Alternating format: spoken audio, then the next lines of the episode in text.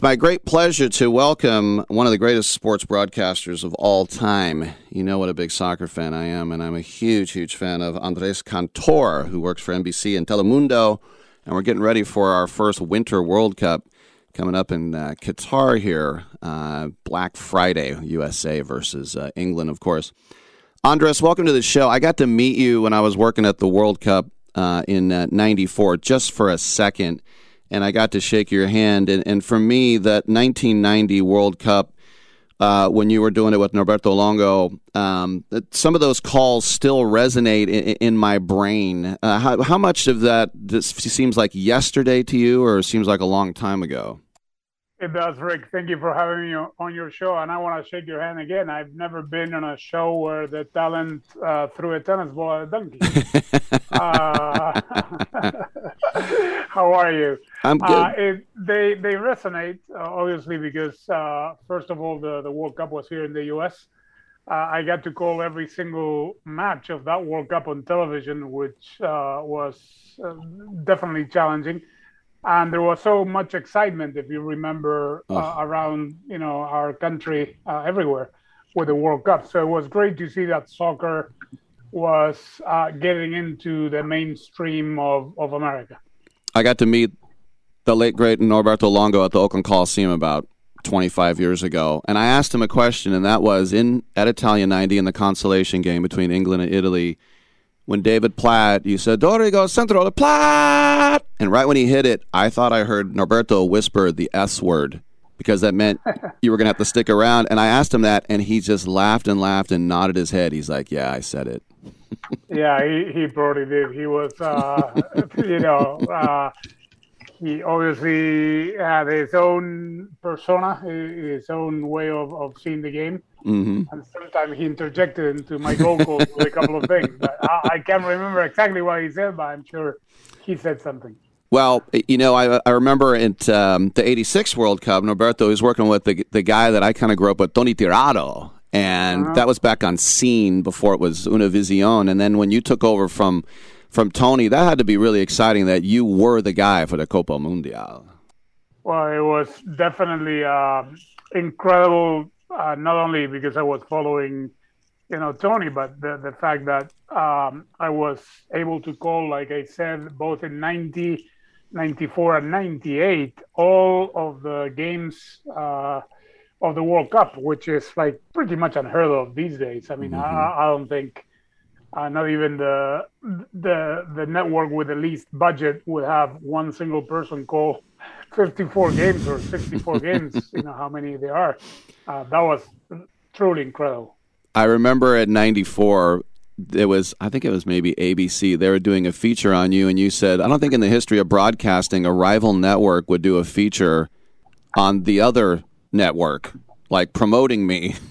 yeah, that that was uh, definitely incredible. That was a great piece done by McEntee on uh, ABC's newscast on the weekend. And actually, like you said, uh, you know, they were broadcasting the games themselves, and they had a feature on on what we were doing in Spanish and how we were uh, getting all the audience. So that that was amazing.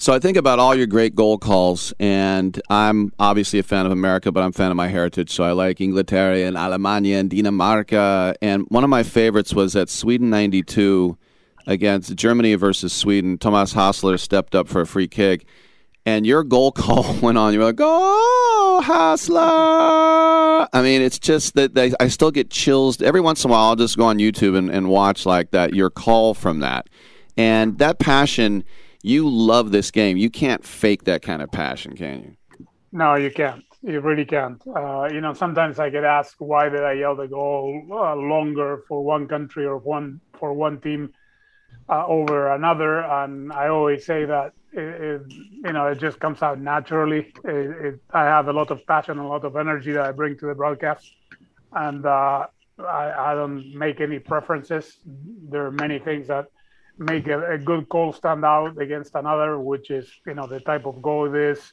Uh, if it's preceded by you know 20 touches be, before the goal, mm-hmm. the importance of the minute of the goal, the importance of the goal itself into uh, you know the, the tournament that they're being it's being played. So there are many many things. So yeah, Uh, you can't fake a goal call. You have to have it in you. You have to be. You have to have a feel for the game to be able to to do to call the game the way I, I call. No doubt. A couple more questions for the great Andres Cantor from NBC and Telemundo, getting ready for the World Cup here, which is just about hundred days out. Um, being um, you know Argentine, and and I I remember the way that, uh, and of course Argentina was the defending champs in in '90, and when you would do the introductions and you would get to number ten, you would go Diego. Armando Maradona. it's just like you were almost like fainting. It was just the greatest introduction. You threw in the middle name too. Well, thank you so much. I mean, you have such a, great memories of, of those days. Yeah, I mean, you know, Diego was obviously my biggest idol, Rick, and uh, you know, it was like uh, you know buffered us on, on the boxing matches. I, I elongated his first name, his second name, his last name. He was uh, that great. So I always wondered, with uh, of course in in in '86, the hand of God goal over Peter Shilton, and of course backed up by maybe the greatest goal in World Cup history. And in Argentina, do they look at the hand of God goal as like, ooh, we got over uh, a fast one there? Or do you look at it like, no, no, no, that's a perfectly good goal?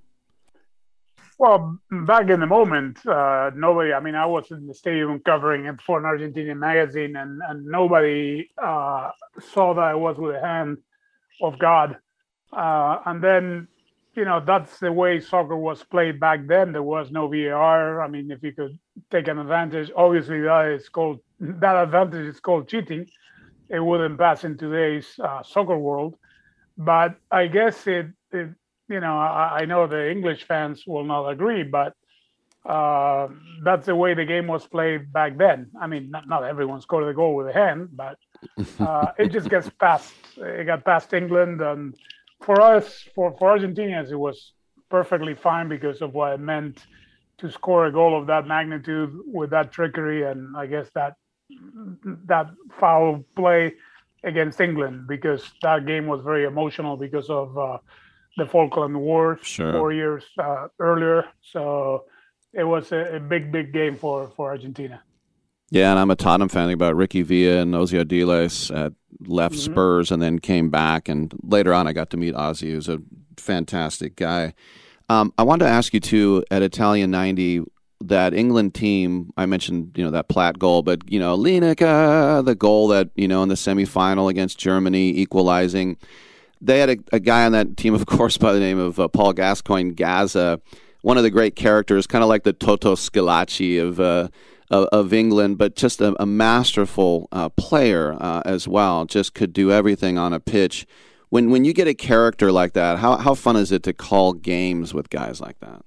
Well, it's it, it's awesome because um, you can expect the unexpected with players like that. Uh, not only from a skill uh, point of view, but you know you never know what Gazza would do on the field. I mean, just like lay lay down and and and I don't know, fake an injury or or carry his team to to the next level. And uh, he was such a talent on and off the field. Um, so yeah, it's definitely fun to to call the games of of players that don't have a script that just literally go out of script. You know, how, however rigid tactically their coach might be, there's there's always a, a lone wolf that will do whatever he wants. And even though he wasn't exactly that, uh, you know, he was so talented that he could change the game by himself. Mm-hmm. And then that Sweden 92 final when, of course, Denmark wasn't supposed to be there. It was Yugoslavia. And then because of the war, Denmark was called in. And, uh, you know, the, the Russian team was the Commonwealth of Independent States. It was very weird. But uh, uh Denmark beats Germany uh, in the final.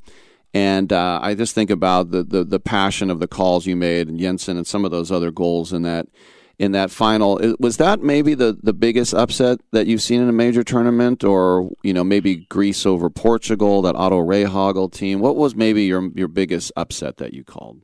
Probably uh, Denmark winning that Euro Cup uh, mm-hmm. was one of the weirdest stories. It threw all the all the books out the window because you know every other team had to prepare two three weeks in advance they were in camp all together. They were uh, practicing all their tactics. They were, you know, in the hotel rooms without going out. And then here comes Denmark, all, all the players right out of the beach. Uh, you know, they were on vacation. They get called up and they end up winning the tournament. So that had has to go down in history as probably the, the biggest upset and the big the biggest unexpected winner of a major tournament in history. Definitely and very deserving, a recent inductee into the National Soccer Hall of Fame. And uh, how surreal was that for you? It's still surreal. I mean, up to this day, uh, just remembering uh, when my name was called to go accept the Golden Media Josie Award as an inductee into the National Soccer Hall of Fame was it's just it just gives me chills every time I think about it, it's going to be almost a year now in October, and I, I just cannot be more grateful for the committee that chose my name and and inducted me, and just to be there and, and be part of of American soccer history is just something like oh, it just blows blows my mind. Uh, it's it's nice for my family to you know to to go in that building and, and see my name and you know, for all the soccer fans to, to go there and see my name as my very small contribution to the game in, in our country. Last question for you. As I mentioned, Qatar, Qatar, whatever we're going to call it, a Winter World Cup. It's sure going to be different, um, but you got to be looking forward to it as well. We don't even really know the stadia or the cities. It's all new to us, and I guess it'll be new to you too, huh? Well, I've been there many times already since uh, 2018. As soon as the World Cup ended, I visited Qatar mm-hmm. minimum four times.